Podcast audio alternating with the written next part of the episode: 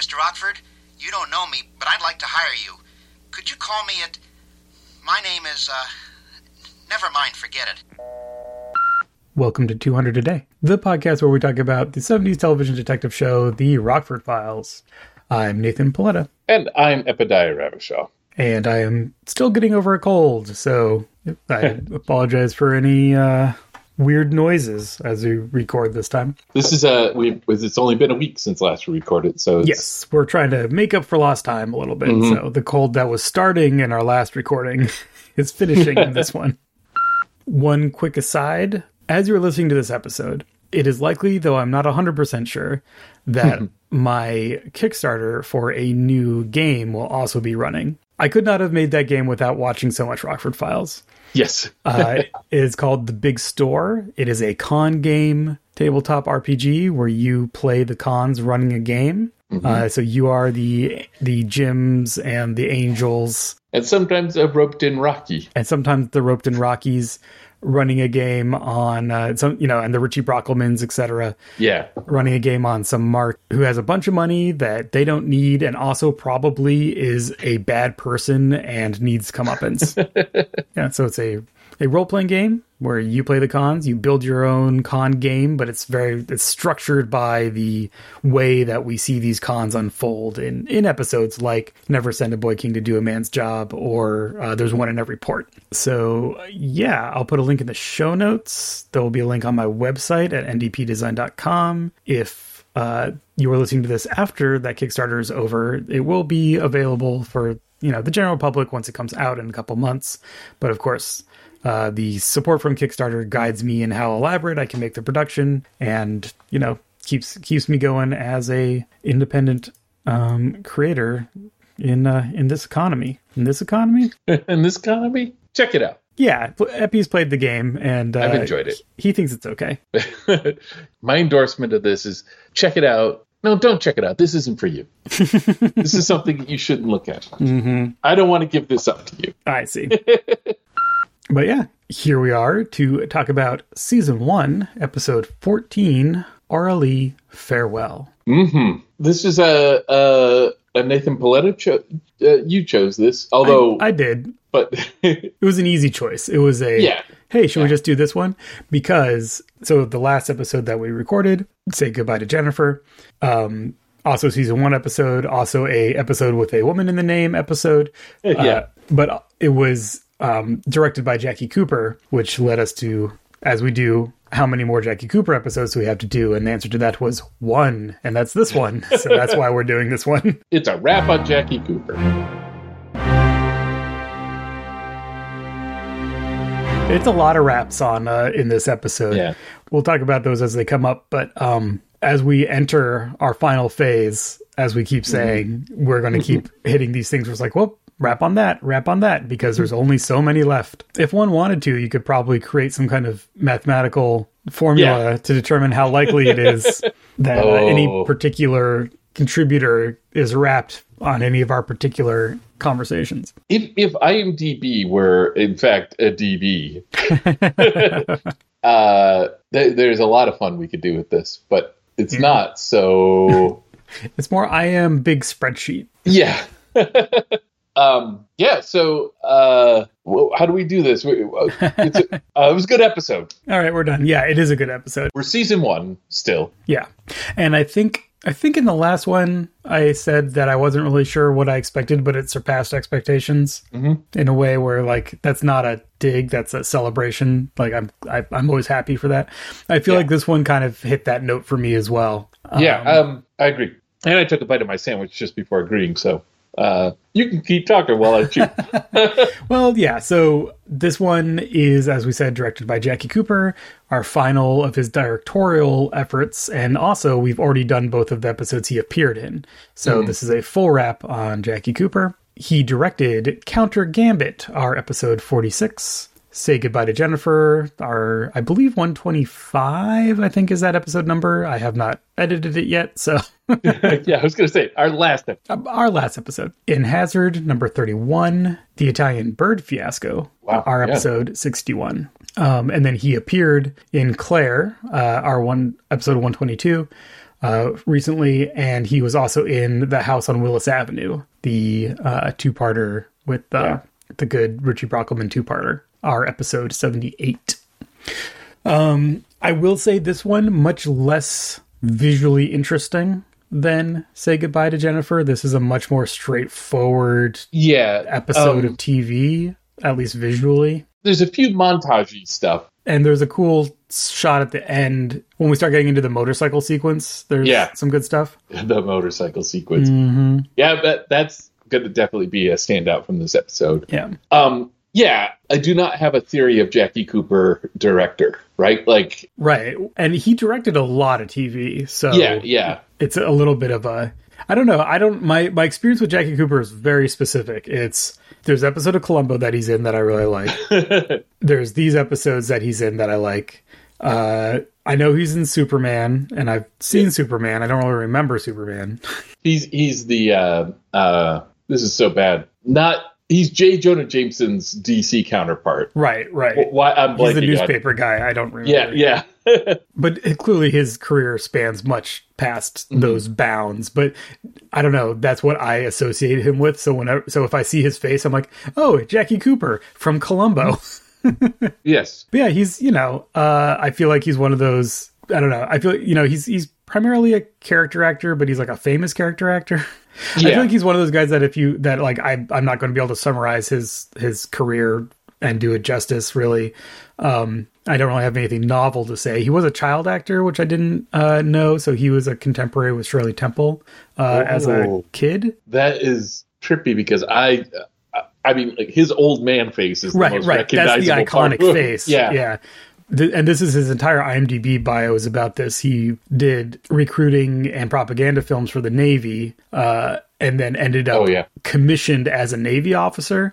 And if you want to know all the details, you can look at his bio. But he ended up only behind Jimmy Stewart, the highest ranked entertainment industry person of note. He ended up with a commissioned officership. I don't know how you say that. A commission. Yeah. In his role with the Navy, and he also flew fighter jets apparently. So he ended up a captain. He was a Navy captain by the time he turned down an opportunity that would actually he would gain the rank of Rear Admiral, but he was concentrating on his directing, so he did not take it. I did not know that. His bio, nothing about his entertainment career, really. It's mostly someone whoever wrote it was very interested in his military career. But yeah, no, I have a warm glow when I see Jackie Cooper. Yeah. I think he's fun. Yeah, I agree. And I think we just said that we both enjoyed this episode. So that'll be fun, too. Yeah. Perry White. Perry White is the name. I only know that because I went over to his IMDb. Mm-hmm. I should know it off the top of my head. I read comics. I can see them behind you right now. Yeah. This episode is again, similar to our last one, story by Roy Huggins. It's credited as James Thomas James, as this is wont. Teleplay by Edward Lakso. Apologies in previous episodes. I think I just always read it as Lasco, but his name is in fact Lakso, Lakso. Ed Lakso, I have some notes on him from our Claire episode, which are primarily about how. So he was a writer and TV producer, and he ended up producing Charlie's Angels. So he was big Charlie's Angels creator, and he has music credits for writing and performance, most extensively on Charlie's Angels, but I was not able to find out what that actually means. Like if he was a musician, outside of TV, or how that process works, or if he wrote lyrics for one of the songs or something. But this one is, so he did the teleplay, and I think there are some good Rockfordisms. Oh yeah, one. Yeah. I believe he did the teleplay on Claire. He also wrote The Italian Bird Fiasco, which was our episode 61. And he did the teleplay for Roundabout, which was our episode 96. And so this is a wrap on him as well. And the second Jackie Cooper, Edward Lakso collab, because they were both The Italian Bird Fiasco. We've said that now several times. I remember really liking that. Yeah. I'm trying to remember. Right. That one's... Yes, I now remember how that one worked. There's the art dealer scam with the bird statues. Yeah, that was good. That was a very good one. It ends up with Jim almost making money, and then Lloyd's of London insurance comes and claims their due. It's a good one. A measure of like the quantity of money that Jim could make to the time it takes for him from having made that money to it taken away. There's a formula in there that is like such a sweet spot for me that several of these episodes hit. Just really like. You're gone. Yeah. Like, you can't have that. I mean, my favorite is, the oil. It's that Coulter City Wildcat, that one? I think that, I think that's it. Where, they're going to get rich $10,000 or something. Like $10,000 a day from the oil leases that Rocky got scammed into buying. But then, because of a processing technicality, he didn't actually buy them. I love the Rockford Files. Well, speaking of loving the Rockford Files, we should probably go ahead and talk about this episode. And as we usually do, we start off with the preview montage. It was an emotional roller coaster for me. Let me start with Bill Mumy. Mm-hmm. Now, I saw him and thought, I recognize that guy. Literally paused it, looked him up. Bill Mumy. This is not a rap on Bill Mumy, straight. So Bill Mumy, people will remember from Lost in Space. He was Will Robinson. He was Danger Will Robinson Danger. People might remember him from Deep Space Nine, back when it was called Babylon 5. Lanier, I think was the name of his character in that. And if you're a very special kind of person who is familiar with the Dr. Demento show and enjoy that kind of comedic song, you might know the song Fish Heads, which is now playing in your head.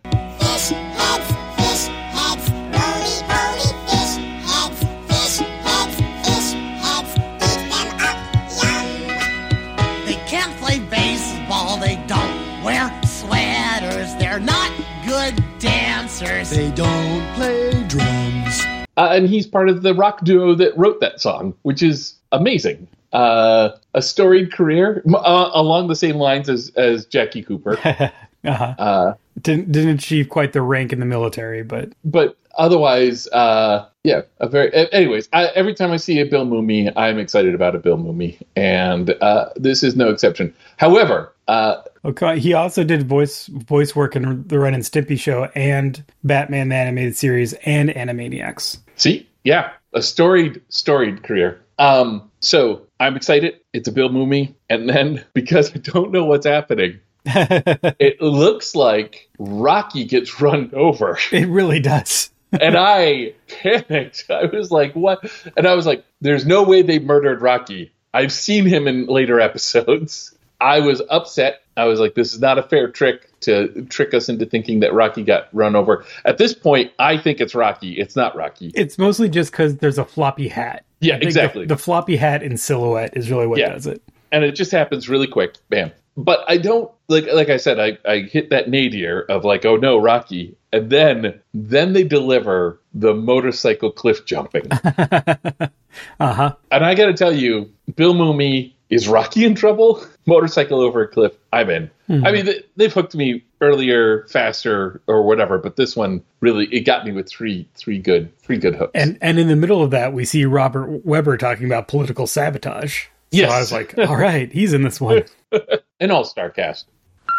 200 a Day is a 100% listener-supported show, thanks to our patrons. In addition to our gratitude and editing access to the 200 Files file spreadsheet, patrons receive exclusive episode previews and plus expenses. Our bonus Just Chatting podcast about media, work, and life. An episode of that comes out before every episode of 200 a Day. On top of that, every episode we say thanks to the gumshoe-level patrons supporting this episode. Brian Burnson has a Facebook page where he drives his Rockford tribute car to shooting locations from the show. Check out facebook.com/Brian Rockford Files. Join Mitch Hampton to examine all matters aesthetic and what it means to be human at the Journey of an Aesthete podcast, available wherever you get your podcasts. Paul Townend recommends the podcast Fruit Loops, Serial Killers of Color at fruitloopspod.com. Dale Norwood wrote a book. Find Trading Freedom, How Trade with China Defined Early America, wherever good books are sold. Published by the University of Chicago Press. Chuck from whatyoureading.com. Shane Liebling, you know his site rollforyour.party has all of your online dice rolling needs. Jay Adon, who showcases amazing miniature painting skills over at jayadon.com. Andre Appignani, Tom Clancy, Pumpkin Jabba Beach Pug, Dave P., Dave Otterson, Kip Hawley, Dale Church, Colleen Kelly, and David Nixon. And finally, special appreciation for the extraordinary support from our detective-level patrons. Joe Greathead, Michael Zalisco, Eric Antenor, Brian Pereira, Jordan Bockelman, not Brockelman, Bill Anderson, and of course, Richard Haddam. If you're interested in keeping us going for as little as $1 an episode, check out patreon.com/200aday to see if becoming a patron is right for you. And we start right off with our titles over Watching Some Traffic, and then the guest star Robert Webber over Robert Webber's head as we cut to him driving his red Buick. We know it's a red Buick because later in the episode they talk about a Buick. Yeah. All right, so this is Robert Webber's first appearance in The Rockford Files, his last on our show. Oh, this is a doing that? Robert Webber rap, if you will. A Webber rap. He was in the Deep Blue Sleep episode, our episode 82. He was, of course, the titular Oracle yes. in The Oracle Wore a Cashmere Suit, our episode 16. I feel like that would be a fun one to revisit. Yeah. And Never Send a Boy King to Do a Man's Job, our episode 79, the great two-parter, again with Richie Brockelman. Here he's, I think I was saying he's a great antagonist. He's the villain in The Deep Blue Sleep and Never Send a Boy King to Do a Man's Job. He's kind of Jim's foil in The Oracle Wore a Cashmere Suit. And here he's important. Spoilers. Yeah. He is important, but he's not dramatically critical. Does that make sense? Yeah, he's very important for the plot, and he's fun to watch, but he doesn't really have thematic interaction with Jim. I think one of the good things about having him play this role, as we'll soon find out, is that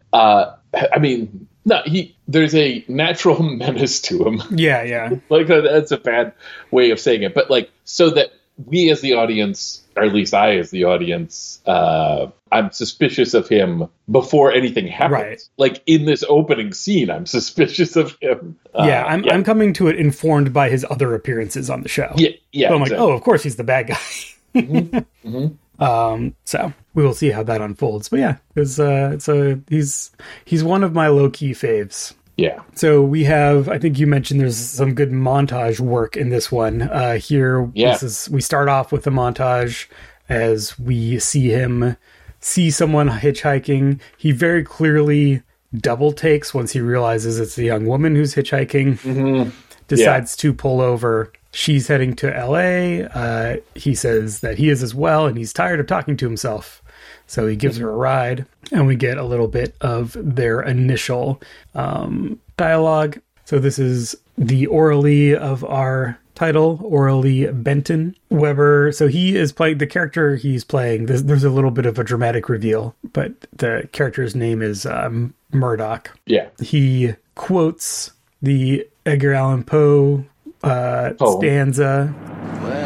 It was many and many a year ago in a kingdom by the sea, where a maiden there lived whom you may know by the name of Aura Lee. My apologies to Edgar Allan Poe. The poem is Annabel Lee, and he substitutes Aura Lee. It's very cute. It's intended to be cute. Yeah, it's intended to be cute. There's an arc here that I think is well done.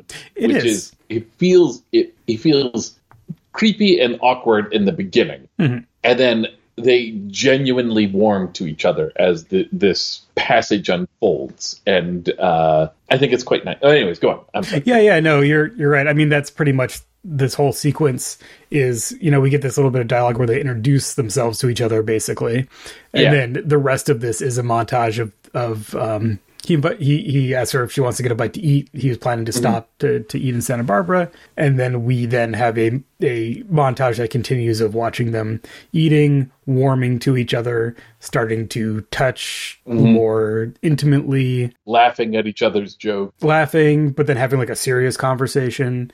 And then cutting to a sign for a motel with a curtain in the room behind the sign being drawn closed. I wonder what's happening. So first of all, this is pretty much all we see of Aura Lee, depending on who's talking about her, who is played by Melissa Green. Yes. Who does not have extensive credits, and this is in fact her final credited appearance in television. She was in Kolchak, First Girl.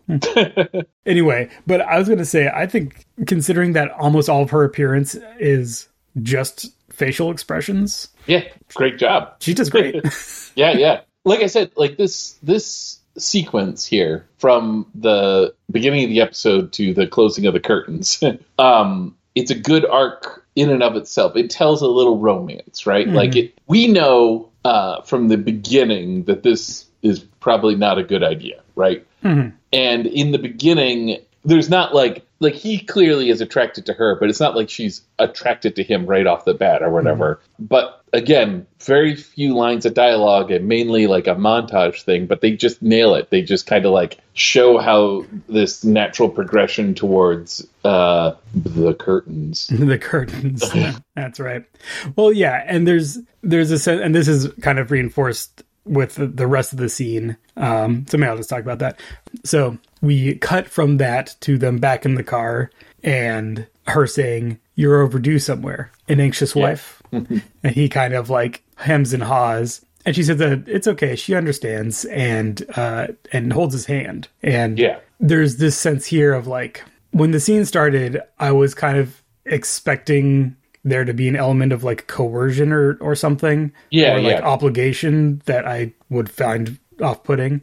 But there's something to their chemistry where you feel like if she wasn't interested, it would be fine. Nothing would happen. Yeah. Right. And she kind of knows what she's getting herself into. Yeah, exactly. It is what it is. And none of them are holding any illusions, even though they were pretending to hold those illusions. They were having a nice time, but neither of them is like, and this is the start of an incredible romance. Yeah, exactly. I will say, let's see here, 51, 74, 75. So 24 years old. Just doing the... Yeah, the age gap 50, is he's great. Twice her age. Yeah, yeah, it's not great. I was thinking about that because there's like... it comes up in this show, but it comes up in Columbo a lot too, where there's like, much older men and younger women. And sometimes it's like lampshaded, like, I know that people don't understand, but we really love each other, like that kind of stuff. Yeah. And it's just this thing in TV that I think is... slightly different. Like I think that's changed over time. I don't watch enough contemporary TV to really know, but this era, there's like a lot of just like, men who are twice the age of the people that they are dating or married to or seeing or whatever. That's normal. I will say, so he was, so hold on, I'm doing a little math here. 51 years old. You're going to tell me that like Chris Evans is 51 or something? Well, Paul Rudd is older than he is in this. Mm. Chris Evans. That's a good one. How old is Chris Evans? Oh, no. Chris Evans is 10 years younger than this. But Paul Rudd is the one to okay. Paul Rudd he's in his 50s and he doesn't... nobody thinks of him and he doesn't really get cast as in his 50s. Now, that said... Robert Webber is a solid 50s. There's an element of, people looked their age more in 70s television. Mm-hmm. Yeah, I think that's probably true. And we're going to get another one of these in a moment. Yeah. So we should just keep going. All right. So we have a sudden spike in adrenaline as they kind of see another, it looks kind of like another person like hitchhiking on the side of the road, but then he just steps into the highway in front of their car and raises his hands like he's surprised. And it's our shot from the preview montage. It's clearly not Rocky. Mm-hmm, mm-hmm. I knew it at this moment. I knew it was not Rocky, but man, he just steps into the road and gets hit by this car. They, of course, stop. He runs, he checks. He says that he's not dead. We need an ambulance. And then he tells Aura Lee to stay in the car. Because she's like, you want me to stay with him? And he says, no, go get back in the car. Stay down so no one sees you. And then he flags down another car and tells them, hey, keep an eye on him. I'm going to go to the next place I can call an ambulance. He tells her that in his line of work, he can't afford anyone to know that they were together. So he's going to drop her off, ask if she needs anything, if she needs money. And she says she's fine. She'll be okay. And there's another of that little sense of like, she's like, I mean, I don't know what else I expected, right? Like, it seems about right. But then he goes into the phone booth at this restaurant. She goes to go into the restaurant, and they have this significant look through the window that is more tender and kind of like, well, time to say goodbye to all of that. Yeah, exactly. Whatever fantasies we might have spun about this evening that we had, but at least they were nice while it lasted. I don't know. There's something about, again, that look and how it's framed and their facial expressions where they did not have an entirely transactional relationship. It did seem like there was something there that was like, oh, that was nice. There's another thing about this scene that, like, okay, we're primed for a mystery and murder and all that. Mm-hmm. And it's like, okay, what's going to happen to her? This is going to be horrible. What's he going to do to her is largely what we're thinking. But throughout this exchange, not with her, but like, well, I mean, like she's involved in it, but throughout everything that's happening, he tells the guy, the guy he asks to wait, he says, I hit a guy. And when he calls on the phone, he says, send an ambulance, I hit someone. Yeah. Like, he admits to all of, like... Yeah, he's not trying to, downplay or pretend. He's like, there was an accident, I hit someone. Yeah, and I kept expecting this hitting of the someone to be, like, what sets everything up, and it wasn't. Like, he was doing the appropriate thing. But we do end on the sudden explanation for his behavior, where he calls him the accident, says where it is, and then says, this is State Senator Evan Murdoch. Yeah. And again, like, so that's for the audience, obviously, right? To tell us why he's cagey about all this stuff. But also it says something about his character, and I like that. Like, that he's like, I am a public figure, and I was involved in this thing, and I need everyone to know that I need there to be no sense that I'm trying to cover this up. Exactly, yeah. Plus you kind of get the sense that, maybe they'll respond a little more, like affectatiously or something. Yeah, no, it's good. It's again, I didn't know what I was expecting, but then my expectations were subverted. Yes, so I was like, okay, cool. Let's see what's... Yeah. Now what? So we cut from there to some groovy typography for Sarah's Place, which is a little boutique run by this woman, Sarah, Sarah Butler. Not just this woman, this bionic woman. Bionic woman. Yes, this is Lindsay Wagner, who I can see from IMDb was the Bionic Woman. I have never... This is before my time, so I did not have a visceral reaction. I had the visceral reaction. And not only did I have the visceral reaction, but then I remembered... so, spoilers... for what will probably be our second to last episode. We'll see her again, but this is the second time that the Rockford Files sees her, and she's playing the same character, which is fun. Yeah, she's in the pilot, and again, I've done my best not to know about the pilot, because I think it'll be fun to watch it and be surprised. Maybe I'm setting myself up for failure, I don't know.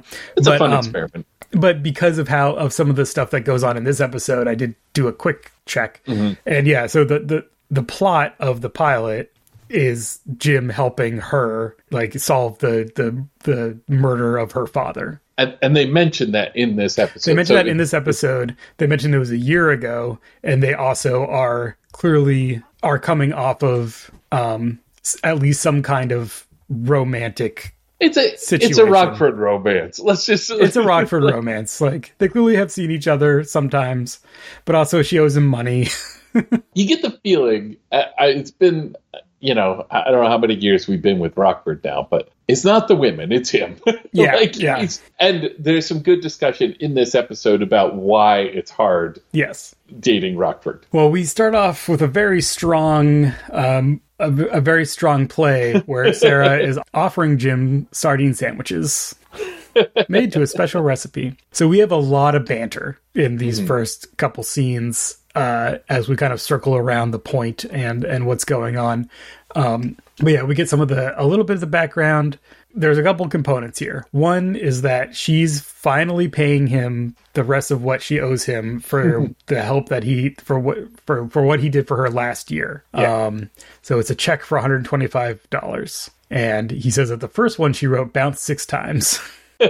By the time that dog cleared, it could get to the bank all by itself. Mm-hmm. But she says this one's okay. And so he's like, okay, why now? Well, she wants to hire him again. The other strand here is that she's made sandwiches and packed a picnic lunch to take him out to a nice, fun picnic lunch, not take him out to a restaurant for lunch like she kind of implied when she invited him out for lunch. He says that if she can't afford a restaurant lunch, she can't afford to hire him. Yeah. But she packed this whole picnic, and there's a good joke in the cut here. I know a place where we can eat it. Okay, before we get to that, the other strand here, set it up. Right.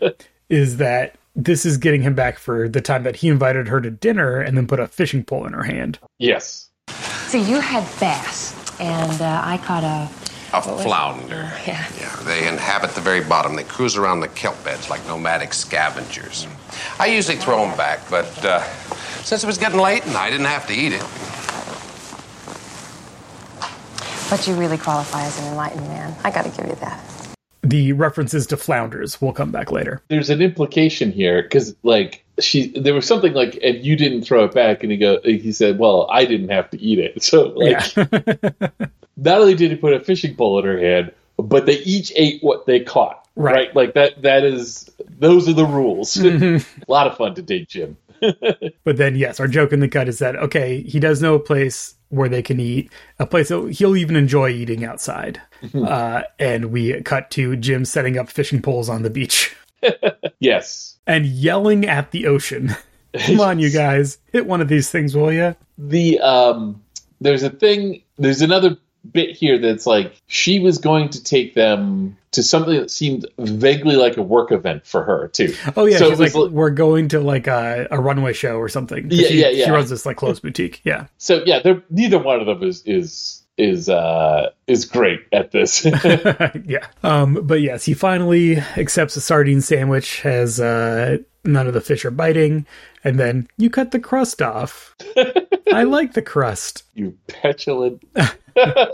But as she says, she's been very patient. Will he listen to her? It's like, okay, fine.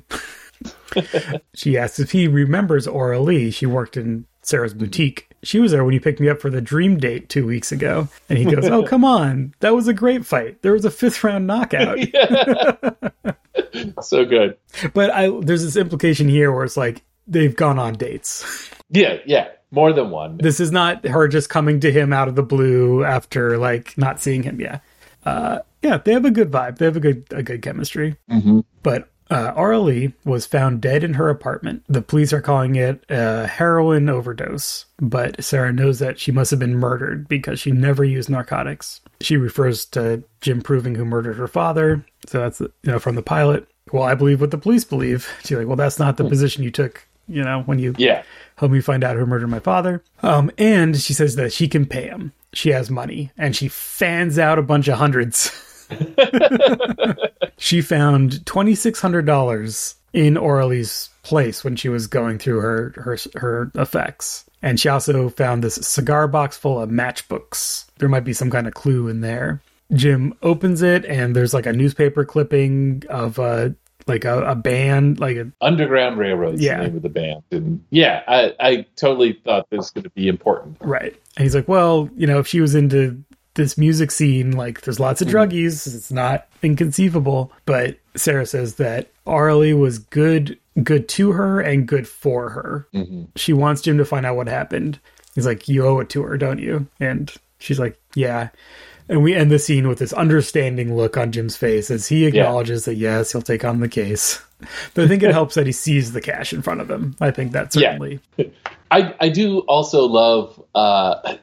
I wish I had paid attention to this since the beginning. So it's a classic, the matchbook, right? The matchbook clue is a classic of the murder genre, or mystery genre, I should say. Similar to how it's hard to have a horror movie or thriller with cell phones.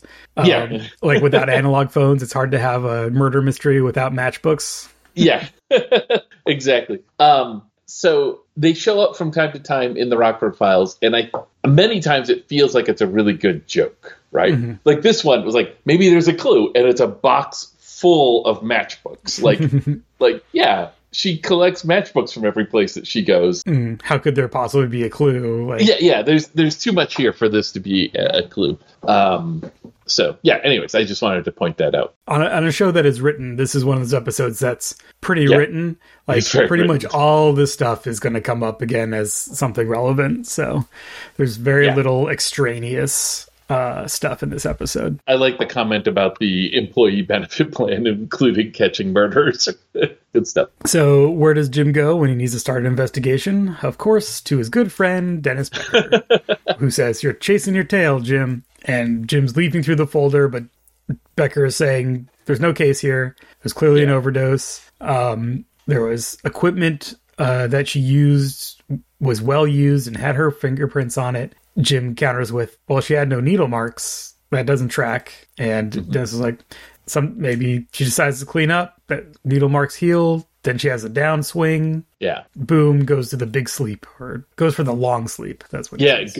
Yeah. The report says that the cause of death was anaphylactic shock, which may be like if she wasn't used to drugs in her system. Yes. And Becker says, you're reaching. And asks Jim whose money he's wasting on this.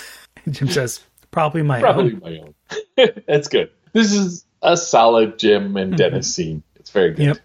Yep. And yet only the second best Jim and Dennis scene in the episode. Yes. There's a montage of Jim walking around and interviewing people, showing them Arlie's picture, interspersed with gags. Yes. There's a gag where there's some youth who don't seem to want to talk to him until he agrees to throw the football around with them.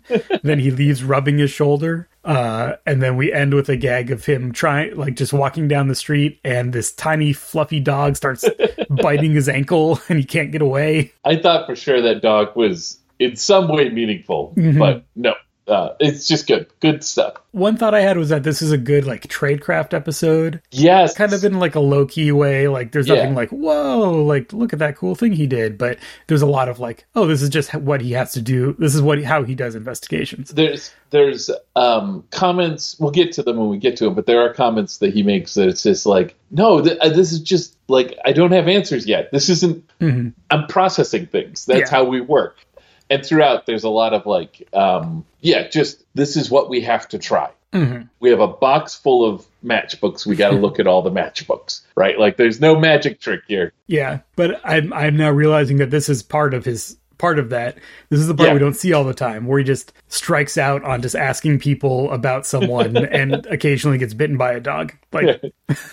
I love how persistent he is with the kids. As if you would think, okay, we got to write a scene where he's investigating somebody getting a drug overdose. Let's go to a seedy bar. Let's go to he's out in a park with kids playing a pickup game of football, and kids like 12-year-olds. Yeah, 12-year-olds, and he's like, look at this picture. You didn't look close enough. It's great. It's great. Well, we do cut to Jim finally striking. Well, he was striking out, so finally getting a hit, I guess. Yeah. Talking to a sidewalk artist, played by Bill Mumy. Bill Mumy. With an excellent 70s dropout beard and sunglasses situation. He does recognize the picture. She lived in his apartment building. He hit on her a couple of times. Nothing happened. And that's all he knows. Jim asks if she was seeing anyone else. He mentions there's one dude with a car, and then asks Jim if he's a cop. Jim's like, would it make a difference? That's good. But yeah, she's dead. He doesn't want to get involved. So Jim has already made some cracks about his impressionist artwork. Yes. And he's like, I just paint what I feel, man. When he says he doesn't want to get involved, Jim looks at one of his big paintings and asks how much it is. 200. I'll give you 10. Deal. And he jumps up out of his chair to get it. So good.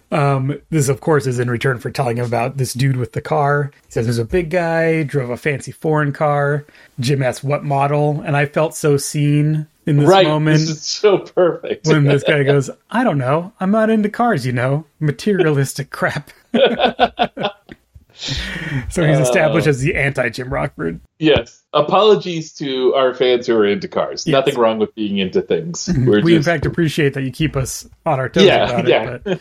But So that's a funny moment. Jim gives him his card, tells him to give him a call if he ever sees this car again. Maybe you can get the license plate number. And he starts walking away, and we end on a good... Oh, hey, you forgot your painting. Well, not yet. But I'm trying. So good. So good. All right, we go back to Jim telling Sarah that she owes him $100 for his time. The gas and the shoe leather are free.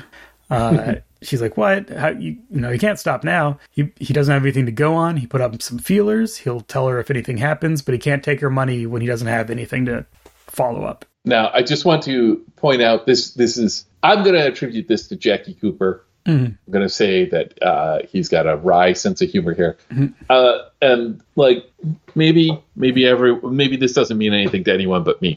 But when he said, I put out some feelers, there is a giant painting of a giant butterfly with giant feelers right behind him. I didn't notice that, but yeah. Nice. So I thought somebody did that, right? Like that set dressing might have, I don't know. Mm-hmm. Anyways, I just wanted to point that out. Someone had to decide that they were standing there in that spot with that thing behind them in that shot. Yeah, yeah, exactly. And I just want to tell whoever that is, it was appreciated. Well, Sarah has something. She has a letter that arrived for Aura Lee that she opened, even though, you know, as Jim says, you know, that's a federal crime. But yeah, yes.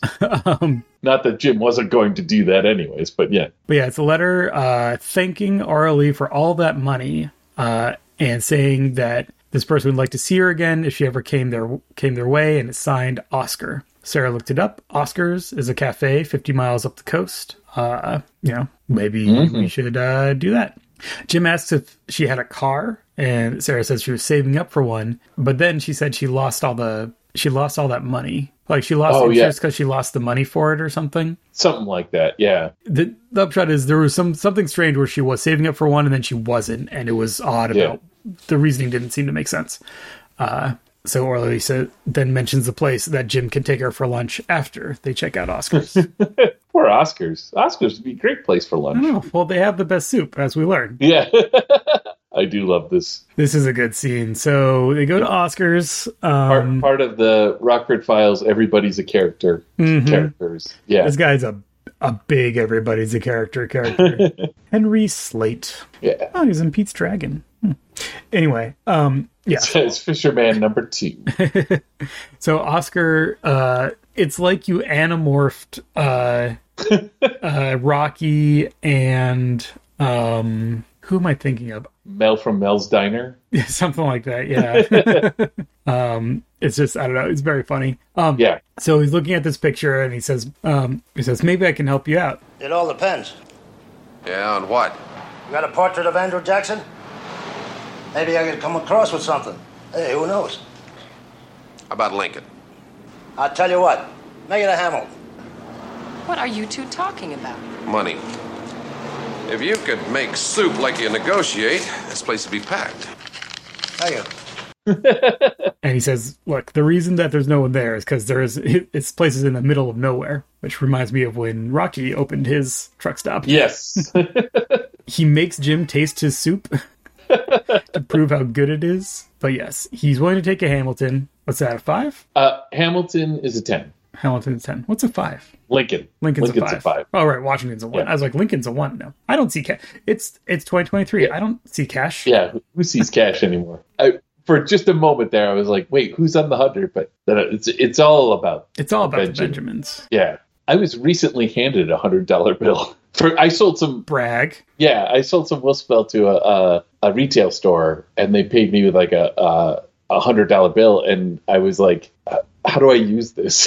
What am I supposed to do with this? Yeah, what do I do with this? What's going on? Mm-hmm. So I just wanted to explain that situation there. That's in the business, we call that a humble brag. Yeah, it's a little bit of humble. It's a half a day's work. That's true. All right, so Oscar says that Aura Lee sent him $20 as like a thank you after he treated her to soup and a sandwich because she dropped in. She looked like she needed it. So they ask him, you know, interrogate him about the circumstances. It was about 6 months ago. 6 weeks ago. It was night. It's strange because she walked in, but the turn off to the highway is like 10 miles away or something. So, yeah. You know, where did she come from? He tastes his own soup and goes, damn, that's good. I love that. The story of the soup is this waiter comes out with two soups, mm-hmm. and he takes one of the bowls of soup away from the waiter and brings it around to Jim. So it looks like he's giving Jim a free soup, and Jim tries it. But then, like a little while later, he just picks up the spoon and eats his own soup, and it's just good. It's just great. So he got busy, and she ended up leaving with lobster bisque. There was a guy in the mm-hmm. corner booth who was having lobster bisque. That's what he remembers. Midweek, could have been any night. Definitely wasn't the weekend. We then go to Jim's lead paying off, where the artist, our street artist, has given him a call, apparently. Yes. Jim gives him another wisecrack about his art. You need a permit to carry a thing like this? I told you, I paint what I feel. You must not feel well. He says he'll sell that one to Jim for $50. Why would I give you $50 for that? Out of gratitude for the license number I have. And Jim says it does have a certain gross charm. So he gets the license number, gives him the money, but he does say, and this is a chef kiss Jim Rockford line. You realize, of course, if you're scamming me, I'll climb your easel and break all your brushes. Yes. Good one. Jim calls Becker for a favor to run down the license number. Why should he help? Because if Jim finds out who killed Aura Lee, Becker will feel silly reading about it in the paper. This is the third best Becker Jim. This is the one with, I'm trying to remember, I didn't put it in my notes, but he's very exasperated with Jim at this point. But this isn't the one where he gets more and more exasperated. No, that's the next one. That's the good one. All right. So we then go to Jim in a cable knit sweater. Something that the police wear. I was like, this cardigan screams LAPD. He's knocking on this door. So he's run down the license plate number. He's claiming to be LAPD, Lieutenant Rockford. And he flashes a badge. He's come to see Dirk Schaefer, who is in a hell of a sport coat mm-hmm. with somehow the loudest white tie I've ever seen. I made a note that apparently he was at home alone with his jacket fully buttoned, which I thought was was a strong move. He does say, I was about to go out, so I guess. You get the feel that he's about to take off, but yeah. But I thought that was funny. We know that he's some kind of operator because he immediately turns on a tape recorder behind his little bar and then asks, who did you say you were? So we get on tape, Jim saying, mm-hmm. Rockford, Lieutenant Rockford, LAPD. This is a reminder to all of us to keep a tape recorder within arm's reach at all times. He asks about Aura Lee, says that Dirk Schaefer, he's the best bunco artist in city limits. What scam were you working with her? Dirk asks, what's his point? She was murdered, and he's the only one they can connect her with. They have a little bit of tough guy-ish banter before Dirk kicks him out. He says, if you don't have a warrant, I have a lawyer who's an expert on police harassment. You better get out of here. And Jim says, well, he better do his homework on murder one charges because you're going to choke on one. And then Jim leaves. And we get Dirk playing back the tape so that we see that he is noting the name Rockford, mm-hmm. Lieutenant Rockford. I guess Sarah's waiting in the Firebird. Ask him what he got. He says he didn't really get anything, but he's your average clean-cut bunco creep. And then refers to him as a real brass cupcake. Oh, exquisite. Exquisite. I need to first figure out what that means and second use that. It's so good. Brass cupcake. So he didn't really get anything definitive, but he's certain that Dirk Schaefer knew Aura Lee. Yeah, the exchange there is a good one. They do this a few times in this episode, where he says he knew Aura Lee, and she goes, he said that? He goes, no, I said that. Right. What do you think about this play of the LAPD for the bunco artist? I do feel like this feels a little not the best play. Yeah, not the best move. So there's a few things that makes this work different in the color of or in the shadow of later Rockfords, right? Mm-hmm. Because who would be a good bunco artist and not know about Jim? There's a sense that there's a lot of crime in the city. I mean, he's not famous, but yeah, I guess it's true. I shouldn't do that, but yeah, I agree. It's heavy-handed. Right? Right. You know, would this guy see through it? He did. right? But like, would Jim know that this guy would see through it? Mm-hmm. And then the other bit is, well, what would he do, right? Like, so, right. You know, sometimes we get these things with Jim where it's like, is nothing is perfectly crafted. It's just going to get him there long enough to get something, and then he leaves. Like, I love those scenes where he goes in on a con, and partway through it becomes obvious to the person he's conning mm-hmm. that that's not what he's there for. He's like, all right, it's okay, I got what I need anyways. It just walks out, you know, like that's so yeah, Jim was just here to size him up. But yeah, it's not the smartest play, I think. Yeah, I think maybe his read is like, this will be intimidating because I know he's doing underhanded stuff.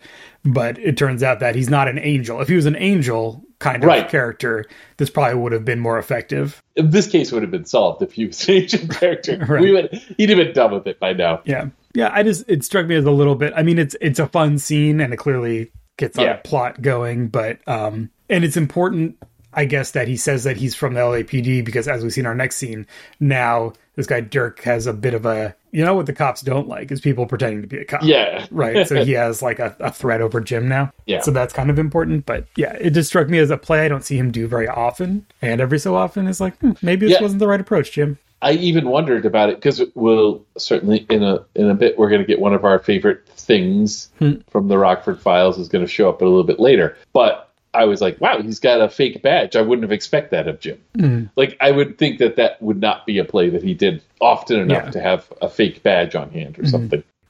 We are going to take a little break in the middle of our episode here so that we can stretch, maybe get a beverage or a snack, and talk about the other places that you can find us on the internet. Epi, if our listeners want more Epi, where can they go to get maximum Epi? You can find me at my website, dig1000holes.com. That's dig1000holes.com.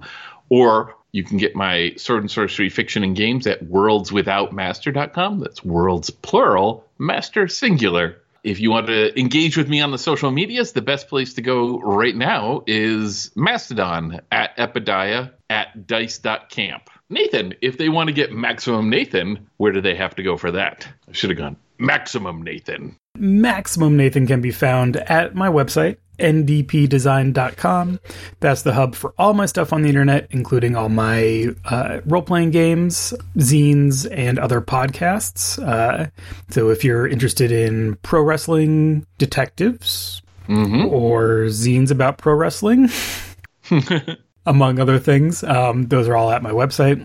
It also has links to contact me in other ways. Currently, I'm still posting on Instagram at ND Paoletta. That's where I'm posting pictures of my dog. You can also find me at Cohost, cohost.org/NDP. That is a fun, small-scale social media site that I'm enjoying quite a lot. And now we return to the continuing adventures of Jimbo Rockfish. Well, that all said, it clearly did not work out because when Jim goes home, Dirk is waiting for him on the couch with his gun out, still with his buttoned-up sport coat. They have a little banter, LAPD, huh? And Jim's like, so I lied. Yeah, exactly. But he says, all right, I'm going to tell you what I know, just so we're clear. I picked her up on Sunset Boulevard once. I liked her, took her to dinner a couple times, but she turned out to be a squirrel. I'm not quite sure what that means. I mean, from context, yes, but... Yeah. She said she had something going on that would make her a lot of bread. Then she asked me if I could get her a couple of dime bags. Said she was getting strung out in the Cape, you know? You didn't sell her any. Hey, pal, she asked me for it. There's a guy who owed me a favor. He slipped me a couple of dime bags. I gave them to her. Jim asks Dirk, why are you telling me this now? And Dirk says, I have a lot of things going on. It hurts my business to have a fake cop snooping around. So you better dummy up quick. And he has his tape recorder. And he replays the Rockford, Lieutenant Rockford clip. And Jim just spreads his hands with a, you made your point. So this, I do feel, is a nice, like, realism bit where it's like, this guy, I mean, we will learn, shocker, we'll learn that this guy is willing to kill. But his read of the situation is, I can scare this guy off. Right, yeah. You know, I don't need to go to extreme measures. That will be better for me than, like, coming after him with a gun right now, right? Like, that kind of thing. So Jim, and telling Sarah what happened, asks if Jim believed Dirk. And he says that the story held together, but he's a con artist, so I don't really believe it. Some expert knowledge. It's time to go back to square one and go through all the stuff that Sarah reclaimed from Aura Lee's, and specifically what's in that cigar box. Jim pulls out the Underground Railroad newspaper clipping again and asks about it. And Sarah's like, I've never heard her mention it. You know, mention that band or anything. But then he turns it over, and on the reverse side is an obituary. And this is where we get all that good banter about what's important. Yeah. Sarah, would you stop saying, what does it mean and is it important? I'm just thinking out loud. Why don't you just admit you don't know what it means? Because when you charge $200 a day, you don't go around admitting things like that. It's well written and well paced, too, because it's a lot of like, he'll say something and she's like, what does that mean? He's like, I don't know. I'm not giving it. I'm not James Gardner, right? Yeah, listen, watch the show. Sorry. just watch the episode. Yeah, it's good. It's good. It feels very genuine, right? Like it feels like like this is what this process is like. You have to back off, or not yelling at her to back off, but like we just gotta work through some things here. Yeah, we don't have answers. I have to speculate about some things. Yeah. Before I can know anything definitive. He also refers to himself as a qualified 200 a day expert, which is another great line. Yeah. No, it's good. It's like he's letting her in a little bit on like how the things actually work. All right. He calls Becker and asks, who's Boris Spanik? Oh, yeah. Which is the obituary. And here's the number one scene. Yeah. And Dennis just goes, wino. And I'm like, how does Dennis just know off the top of his head? But of course, it's because it was a high profile thing because of the senator, right? So that makes sense. But yeah, he tells him he shouldn't give this stuff out, but then he gets increasingly frustrated. Yes. As he fills Jim in on the situation. He's the guy that the senator hit. They closed the investigation when they determined he wasn't at fault. It was an accident. He tells him where it was, and Jim gets the date. June 5th. Thanks, Dennis. Listen, Jim, you've used up this year's supply of favors, and don't call for another one. And hangs up. So good. It is such a good. Yeah, the escalation is it's subtle too. Like it's not like it's not like he gets up to like screaming or anything like that. It's just like a nice short until he's like you know. I don't know. It's really good. Jim then asks Sarah the details of when Aura Lee started working for her. They determine that this guy, Boris Spanik, was run over by this senator less than a mile from Oscar's restaurant 2 days before Aura Lee started working for Sarah. Yeah. Seems like these things are connected. And she says, "Whew, this ain't no flounder." So Jim slides into Murdoch headquarters while there's some kind of press thing going on and just kind of sidles up behind Robert Webber while he's facing some cameras. We see him get the license plate number from his red Buick. Mm-hmm. He just kind of sneakily starts whispering in his ear, I need to talk to you. This is important. And he gets brushed off. You need to talk to my secretary. I don't have time right now, etc. And then he says, would you like me to step in front of these cameras and ask how you know Aura Lee Benton? And he gets a little look. And then he's like, my office is upstairs. I'll meet you in a few minutes. We get a uncommon on the Rockford Files walk and talk. Yes. Which I appreciate.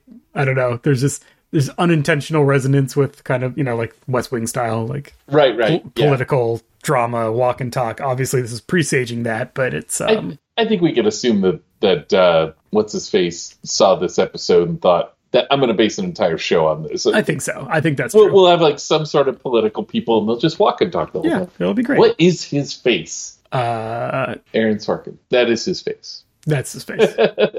Well, so here we get this situation where Jim just wants to know what actually happened. And the senator is playing defense because he doesn't want to say what actually happened for multiple reasons. But he also takes the position that Jim must be from his political opponent. So he's like, you can tell Dick Stockton that he's wasting his time mudslinging against me. There's a bit in the preview montage where he's like, I'm in doubt, dirty as the rest of them. And Jim says, I guess he's the guy you're running against. Well, you're well informed. I love their chemistry is so fun. They just like, they're good. Like antagonistic clashing. It's just really fun to watch. Yeah. He continues to deny that he knows Aura Lee. Jim wants a straight answer, or he's going to go take his theory to the police of he picked her up and then hit this guy and is trying to cover it up or whatever. Jim's a little vague about like his conclusions. I think he's just trying to get something. He's going to see what pressure makes the senator respond. I mean, this is probably another reason for why, why we get all the talk about like, I don't have answers. I'm just spitballing. I'm still thinking out loud, right? Like, because that's what he's doing. He's just like, I'm just stirring things up and seeing what comes out. Yeah. The senator threatens Jim with his political connections. By the time he digs out of all the lawsuits, they'll both be too old to care. By now, Jim has gotten in an elevator. There was some business with someone coming out of the elevator and telling the senator he needed something and waiting for him later or whatever. So there's this open elevator there. Jim gets in and then goes, that might work, except for one thing. You don't know who I am. And that's as the elevator doors close. Primo moment. Very good. Good. Back to talking to Sarah. Jim doesn't know what he's got really, but the senator did drop that he was in Santa Barbara the night before it happened. Because he was like, look, all that happened, I was driving from Santa Barbara. You know, this guy stepped out in front of my car, blah, blah, blah, blah. So he dropped that he was in Santa Barbara the night before it happened. And they look through the cigar blocks and they find a matchbook with the Santa Barbara address from the Seacrest Motel. We then go to them checking it out, and Jim is making business cards. Yes! Yay! There it is. It has been a minute since we've seen a business card press. Oh, so good. And a classic, the person he's with questioning him about his tactics and him explaining his tactics so that we know what he's doing. Yeah. Fraud, tax, burglary? Which are we going to be? You really cover all the bases. I don't know. Depends on the guy. Probably taxes. People really get shook up when you mention taxes. Sarah, funny. I think I'd clam up. And he gives her her card. She's going to be his assistant. And it's like State Board of Investigation, fraud, tax, burglary. He's going to be the boss. So this is a good joke here, right? Joke in the cut-ish, where she says, I would clam up. And then we cut to, I don't talk to tax men. I did that once. Ended up getting audited all the way back to 1970. I think you better talk with my accountant. Currently, we're assigned to burglary. The pivot to burglary is good. So he runs a line about tracking down a ring of car thieves or something, and they think that they've been using this hotel as one of their spots when they're running their thievery. But they got a break on one of the cars with a license number, so he wants to see if they have it on their file for the 5th or the 6th. And the guy's like, okay, you can take a look. Mm-hmm. So we go to them looking through the registration cards at the motel. I'm trying to remember. I feel like the last couple, not that I've been in a hotel regularly, but, you know, we've been in a couple of hotels since the pandemic. I feel like they stopped asking for license plate numbers. I guess it probably depends, but the most recent one I've been in, I think, did. But I think that's like, we're going to tow whoever it isn't on this list from our parking lot more than this is for any other reason. Yeah, I feel like it's this kind of vestigial thing for hotels that sometimes, because like if you're in a rental or something, you're like, oh, let me go get it. And they're like, don't worry about it. Yeah. No, we're not going to use it for anything. Right. But at this point, it's very important because we need to have records for investigators to go through. Yes. A little something for your Jim Rockfords. Right. They have gone through, they've pulled all the ones with Buicks. Sarah has called and they all check out as real people. Jim says he has these great lines about how people are creatures of habit. And so, sure, he wouldn't have used his real name, but people use their real first name and a different last name, or they use their middle name, or they transpose 2 letters so that they can claim it was a mistake if they're ever called out on it. You'd be surprised how often you can kind of triangulate on the truth. But they do not find what they're looking for. Maybe what we're looking for isn't here. And Jim says, well, maybe someone took the registration card. What are we going to do now? I'm going to bluff. Isn't that what you just did? And we leave that hanging as we cut to the senator in his Buick parking in a parking garage. And then Jim just kind of appears from around a column. So one of the staffers got Jim's license number, so he knows that he's Jim Rockford. And Jim says, that was a real clever move.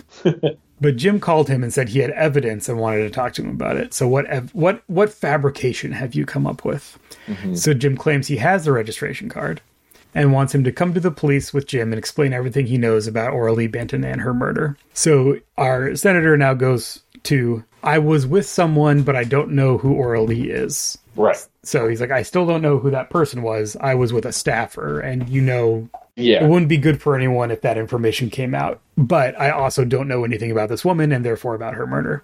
But he's like, okay, I see the shakedown here. How much do you want for that registration card? And Jim just snap comes back, 100,000. Are you joking? I only joke with my friends. He says he can't come up with 100, but he can give him 10. Mm-hmm. If you didn't know Aura Lee Benton, why are we dickering over a hotel registration card? And this is when he says, okay, I was with one of my campaign staffers. Yeah. And then he offers Jim 10,000 now and another 10 after the election. And Jim leaves on a, I'll call you. And then he drives out. They kind of have a significant glance. And there's some good facial acting on Robert Webber, where I get the feeling where that's the moment where he's like, huh, something is going on here, where Jim, instead of going for it, says, I'll call you. Because like, if he was really, a shakedown, he'd probably just go for it now. Right. Yeah. And the number is too high. Right. Yeah. Jim says 100,000, not because he thinks he can get 100,000, right, but because he doesn't want to get any money for a thing he doesn't have. Right. Right. He wants to set the price high enough that the senator won't take it, because he literally doesn't have the card to make the exchange. Right. And then that's got to be suspicious too, right? Like, so you get the sense that maybe he's starting to think about what is actually going on here. Yeah. We have a good Jim in bed, another new shot of Jim in bed. I don't think we've ever seen this one through the doorway. This is a very good one. With the phone on the ground. Yeah, it's on the ground at what seems to be the foot of the bed, and he like flops over to answer it. It's good. He's also not wearing a shirt, which is very rare. He's usually wearing like a nightshirt or a pajama t-shirt thing, or a t-shirt, or like a undershirt. I think this is the only time I've seen his unclothed upper body in the show. But Sarah calls. It's early morning. Did you see the papers? Senator Murdoch killed himself last night. They found his clothes and his car at the beach, and they're looking for his body. We go to the beach, where I guess they're checking it out for themselves. We do see police, conducting a search. Jim tells Sarah about their conversation, but says that the senator didn't seem that worried. And I told him I'd call him, so he had an out. Why would he kill himself before I call back? Like, I pushed him pretty hard, but this seems extreme. Yeah. And Sarah's like, well, he must have been murdered. Jim has a soft, like, I don't want to jump to conclusions. Yeah, yeah. And Sarah's like, we both know he must have been murdered. That's the only thing that makes sense. And Jim's like, okay, fine, you're right. I do think that. Yeah. This is a mirror of the earlier one where the thing is like, I didn't say that. And she goes, yeah, you did. Okay, I did. So Jim wants to go to Dirk Schaefer's and do something he doesn't want to do. What's that? Break and enter.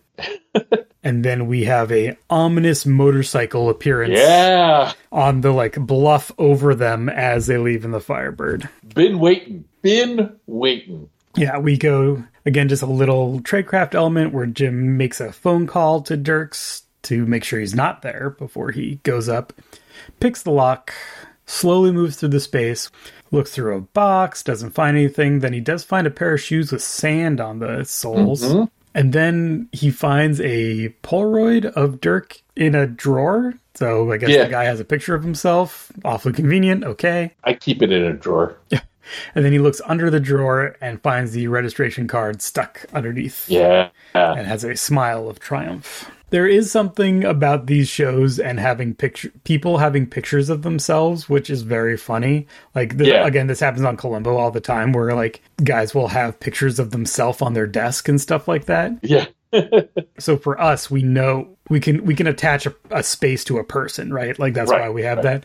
But I'm like, in real life, people have pictures of, like, if it's them, it's them and someone else generally, right? Yeah. It's like, it's them and on a yacht with a friend. Or them with their partner or something. Yeah. Not just a headshot of themselves. Yes. But they need a picture of this guy for the next plot beat. But he also significantly finds the stolen registration card. We go downstairs. Our Firebird exits, pursued by motorcycle. And then we have this great helicopter shot, overhead helicopter shot of the motorcycle following the Firebird as they go down like an access road and then onto the highway. And there's a little bit of voiceover about after the police arrest Dirk Schaefer, they'll find out the whole story, but there's something that they have to do first to make it all come together. But yeah, this was the kind of what I mentioned. There was like some memorable motorcycle stuff. This is the beginning of that, I think. This shot is very memorable. They do go back to Oscar's. Jim wants him to pick out lobster bisque out of these pictures, and they haggle to a Hamilton for this one. Sarah says, "Come on, Jim, it's my money." But yeah, so he points out the guy that Aura Lee left with, and sure enough, it is Dirk Schaefer. So now they're back on the road, going to the police. We see the motorcycle still in pursuit, and we get a good classic Jim theorizes in order to tell us what happened. So the senator picks up Aura Lee. Yeah. They have the night together. She's there when he hits the wino. She goes to Oscar's. She gets picked up by Dirk Schaefer at Oscar's. She innocently tells him the story of like, oh, this crazy thing happened to me. Yeah. Schaefer sees the story in the papers about the senator hitting, being in this accident, and puts two and two together. Shakes down Murdoch. So now he's blackmailing Murdoch about it. Probably gave her the $2,600 so that she would owe him, or so that she wouldn't leave town. Yeah. Something to keep her attached to him. Then maybe she figures out what's happening, says she'll go to the cops. He kills her. Mm-hmm. When Jim comes around, the senator realizes that Schaefer must have killed Aura Lee, because otherwise why would this guy keep asking about this woman who died, right? So he goes to Schaefer to end the deal, because now he doesn't have the leverage anymore, because she's the proof that he, that's actually what happened, right? So she's dead. Yeah. He doesn't have proof. Goes to Schaefer to end the deal, and then he gets killed. It seems like a bad thing to tell this guy that I'm going to the cops. Yes. But then the Firebird starts having some problems, starts slowing down. Uh-oh. We know how this pans out. We have another shot of an ominous motorcycle. Jim goes under the hood. The carburetor's suddenly full of junk, right? Something like that. Yeah. And that's when the motorcycle comes by and there's a shot. And we enter our motorcycle chase scene. For a cold, hard killer, which he probably isn't. Like, this guy's probably... I guess he killed her... To make it look like an overdose, that's pretty cold. That's pretty cold, yeah. So anyways, the point is, he's taking a sloppy shot here. Yeah. he's coming down pretty fast on the motorcycle. Just thinks, but that's fine. Mm. So Jim's on the run. Mm-hmm. Yeah, this area is really interesting. So they're kind of on like a rocky bluff overlooking a beach. So there's a lot of terrain involved with going up and down through rocks, keeping Sarah out of sight. Sarah can handle it, though. She's bionic. She can definitely handle it. No surprise, the motorcycle guy is Dirk, and he's going back and forth along the top trying to get a shot on them, and they're trying to avoid him and everything. There's good cat and mouse physical gamesmanship. There's a moment where they're underneath kind of this archway of rock, and we see that Jim puts together a plan. So he has Sarah count to 30 slowly and then start screaming. And then he climbs up the rocks, manages to pop up behind Dirk as he's looking over the side trying to find them to take a shot. Then he hears the screaming, so that attracts his attention. He tries to get to where he can see her screaming, and that's when Jim sneaks up behind him. I'm expecting tackles him, grabs his arms and throws him sideways, something like that. But no, Jim's smarter than that.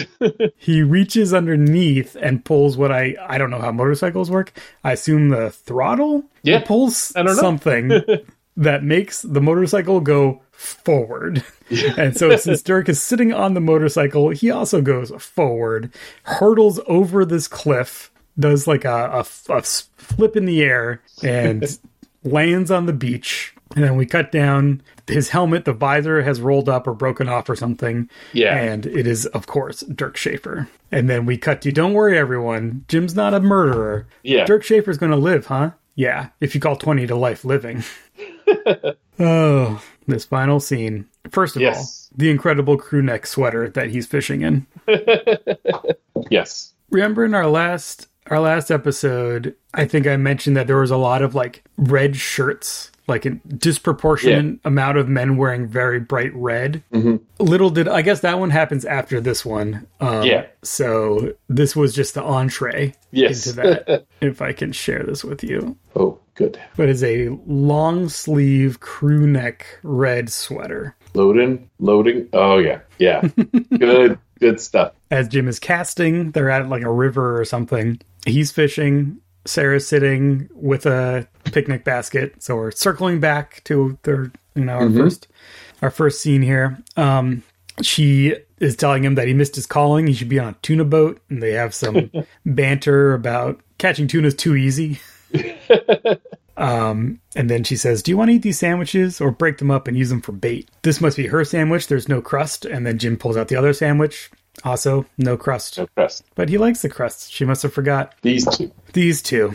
Sarah says that they make a good team. They're 2 for 2. That must improve Jim's average. And Jim says, well, on his own, sometimes he gets lucky and solves something. We segue into the more romantic part of our scene, where Jim says that he's ready for dessert, and Sarah leans over and gives him a, what I term a juicy kiss in my notes. It's not bad. It's not bad at all. Not exactly what I had in mind. Oh, I want to get back to that, you understand? Just I think we ought to square up accounts. It's not that I don't trust you, sweetheart. It's just, well, in the past, we have had our little problem, right? Yes. So she hands him like an envelope, and he smiles because it looks thick. And then he takes out a card, which is one of my new all-time favorites. I'm going to send you these. One of those, sorry, I missed your birthday cards. It is, yeah, this little angelic cherub that says, I'm sorry. And then Jim opens it, and I forgot your birthday is crossed off, and I don't have your money is written. So good. Oh, so good. And Jim just says, cute card. The police took the money. Turns out if something was gained by extortion, it doesn't, you know, you can't keep it. Yeah. And she has a good line. It's kind of like finders, keepers, losers, weepers. And we're the losers. How are we going to pay me? Installment plan like last time. And then she leans down and they have another passionate kiss. They separate, and Jim has a big smile on his face and says, I want the pink slip to your car. Freeze frame, end of episode. Oh, perfect. Perfect ending. I know why these two don't get together. Yeah. Though I guess we'll see them again for the first time eventually. Yes. But I wouldn't have been surprised if she ended up coming back a couple more times. There's a trivia bit on IMDb that suggests that they were looking to make her a reoccurring role throughout the series, but her contract with Universal was soon to expire. Mm-hmm. Then she did The Bionic Woman, and that took off. Yeah. Huh. So if trivia sections on IMDb are to be believed. Right. It would have been interesting. I don't know if they would have done Beth. Like, if that were the case. Right, because this is parallel. Beth's in the show. Like, yeah, we also have Beth. So there's only room for multiple recurring love interests. I think their chemistry was really nice and a little different than Jim has with Beth or that Jim has had with anyone else. There's a little bit of depth to it that I appreciate. The age gap, it's not as bad as Robert Webber and Aura Lee, but it's like still, only it's like 5 years younger, like 5 years less than, or something like that. Mm-hmm. I did the math early on, but I'm not sure how different that is from any of the other. Yeah, exactly. Parents. Like we haven't been doing that with any of them, so it doesn't quite matter. But they have very good chemistry. I like the antagonism is too strong of a word, because he's definitely had more antagonistic relationships with people in general and with love interests in particular. But like, you know, the fact that she can't pay him and that she's kind of like playing for becoming a partner in his job. Yeah, that it would have been fun to see that play out, like, in another episode or two, right? Like, something just a little more of, like... I can see there being another episode where, like, she ends up either, like, getting, like, married or something, or she ends up moving, or, like, she ends up in a state where it's like, and now she's out of the picture for some reason, or she ends up being like, Rockford, I can't do this with you anymore. Yeah. I can see there being kind of a little trilogy, kind of like with Megan. Yeah. Yeah, a bit of a and now we're done vibe that we're not going to get here. And obviously it's not going to happen. But that's all just extrapolating out stuff that is not in the show. This is I think, like I said before, this was a surprisingly fun episode. Again, not because I have low expectations of the show, but because I didn't really know what to expect. Nice and tight for the most part. Very tight, yeah. There's a couple things where they make sense for the narrative that they're telling, but my sense of Jim as a character is there's a little discontinuity. But again, early, like first season. Yeah. Early Rockford. But yeah, it's very tight, I think, without feeling artificial. Yeah. But there's like maybe one or two spots. There's a man. If I knew more about this mathematical theorem, I could draw this very nice parallel. But there's this mathematical theorem that's about. You know what? Let's ignore it for now. Maybe I'll learn more about it and then come up again. We can bring it up next time. Yeah. It's just this thing, like, if you have a ball, if you have a sphere, and you have a bunch of hair on that sphere, you can't brush all the hair in one direction. Like, one hair has to stay out of place. There's just something, and I can't remember what. This is why I'm hesitant to use it, because I can't explain what the exact thing is. But it's like, it's proven that it cannot be perfect. There's no shape that you could sweep around a sphere that would put everything in the same direction. Right, or something like that. And I feel like murder mysteries are the same. Like, you could do everything you can, but there's going to be a moment of convenience to just... to make it work, yeah. Yeah, to snap things into place. For sure. It's just how those moments are handled, and as per usual in the show, they're handled well, generally. The soup guy, Oscar the soup guy, is... so good. Is fun. Robert Webber was great in it. So a little trivia on his character... Well, it's not really trivia. So he's in this episode. He dies in the third act, right? And then he's in the Deep Blue Sleep, where he's kind of he's like the crooked business guy. He's not really mobbed up, but he's like... Right. He's running his own kind of business, like underhanded business empire, and he gets killed in the third act. And so in the Oracle wore a cashmere suit. They were actually going to originally cast the guy who ended up being the prosecutor in... Oh, yes. So Help Me God. Yes. The voice of Kid. Can't remember his name now. Anyway, he was originally cast for that role. He got injured on the first day of shooting, apparently. And so they recast it into Robert Webber. And that broke his streak of being murdered in the third act of the show. That's good. It's a little fun thing there. Anyway, yeah, he's great. I love his chemistry with Jim. Good Dennis stuff. Yeah.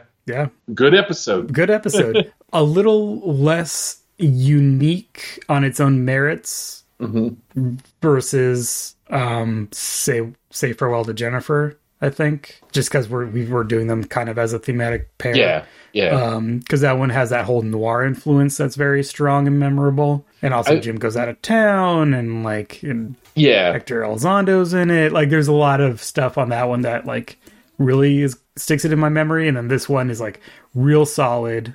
I was surprised with how much I liked it, but it's not as much of a departure from the overall Rockford Files deal. Since it's first episode, we can call it foundational. I'll call it. I mean, this is probably a little more in line with later episodes than some of the other first season ones. Yeah, I would agree. In fact, if you showed it to me and asked me what season it was in, I would not guess first. Yeah, I don't think. I don't know if I would be good at that game anyways, so it doesn't really... I would have to go by, like costuming cues. Right, yeah. Because he has his like, red and blue striped shirt that he wears a lot in the first couple seasons is in this episode. A couple other things. Anyway. I mean, if we were car people, we would be able to nail it on which Firebird he has. It's a good one. If it popped on, I'd be like, oh yeah, we should watch this one. Exactly. All right. Well, goodbye, Jackie Cooper. Goodbye, Edward Lakso. Goodbye, Robert Webber. Goodbye, Lindsay Wagner. and Aura Lee, farewell. I guess it's time to really start digging and finding those last, finding out what we're going to do. It feels like there's only a couple left. So we're getting there. Yeah, we'll do a status report probably in our next episode or two to so that everyone knows what we're in for over the next, I don't know, year. Yeah, somewhere in there. Probably somewhere like that. Depends on how much life intercedes. Right. But that all said, we will, of course, be back next time with another episode of The Rockford Files. Rockford. Lieutenant Rockford.